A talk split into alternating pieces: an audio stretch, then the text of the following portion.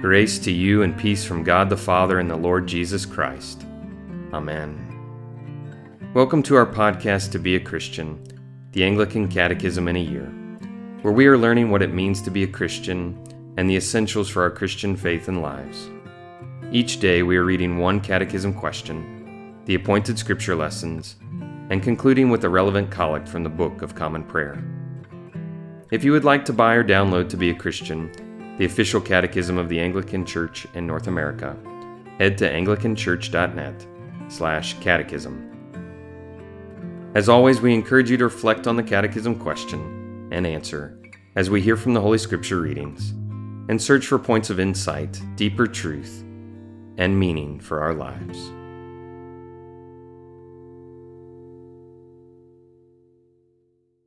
Today is day 129, and we are studying the sacrament of baptism. Yesterday we answered, What is required of you when you come to be baptized? Today we are on question 129 Why is it appropriate to baptize infants? Our readings today are from Deuteronomy 6, Proverbs 22, Mark 2, and Acts chapters 2 and 16. Today we will conclude by praying a family prayer for children. Question 129 Why is it appropriate to baptize infants? Because it is a sign of God's promise that they are embraced in the covenant community of Christ Church. Those who, in faith and repentance, present infants to be baptized vow to raise them in the knowledge and fear of the Lord, with the expectation that they will one day profess full Christian faith as their own.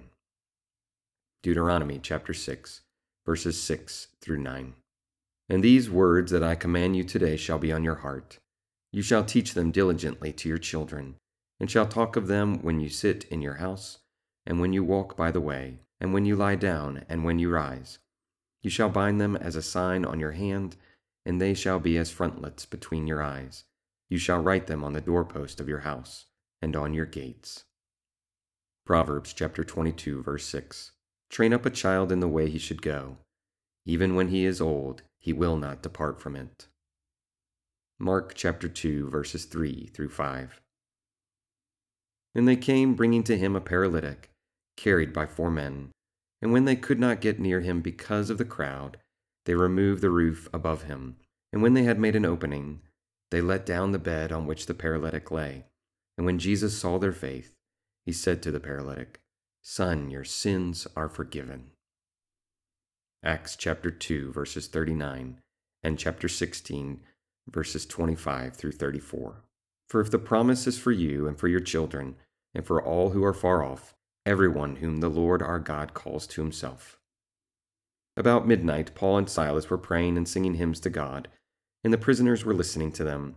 And suddenly there was a great earthquake, so that the foundations of the prison were shaken, and immediately all the doors were opened, and everyone's bonds were unfastened. When the jailer woke and saw the prison doors were open, he drew his sword and was about to kill himself, supposing that the prisoners had escaped.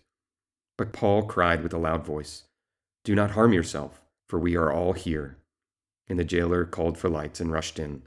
And trembling with fear, he fell down before Paul and Silas. Then he brought them out and said, Sirs, what must I do to be saved?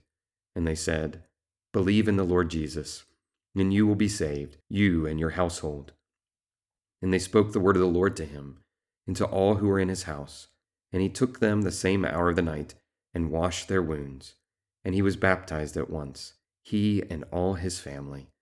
Then he brought them up into his house, and set food before them. And he rejoiced along with his entire household that he had believed in God. Question 129.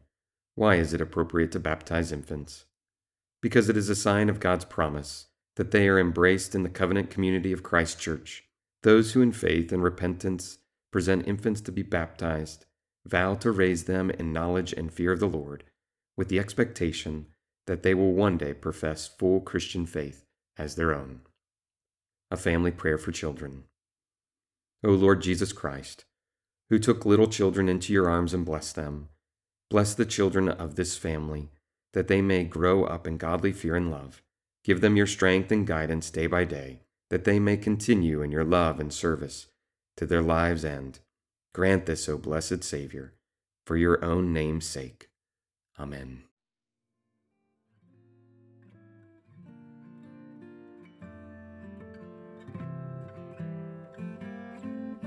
Let us bless the Lord. Thanks be to God. Glory to God, whose power working in us can do infinitely more than we can ask or imagine.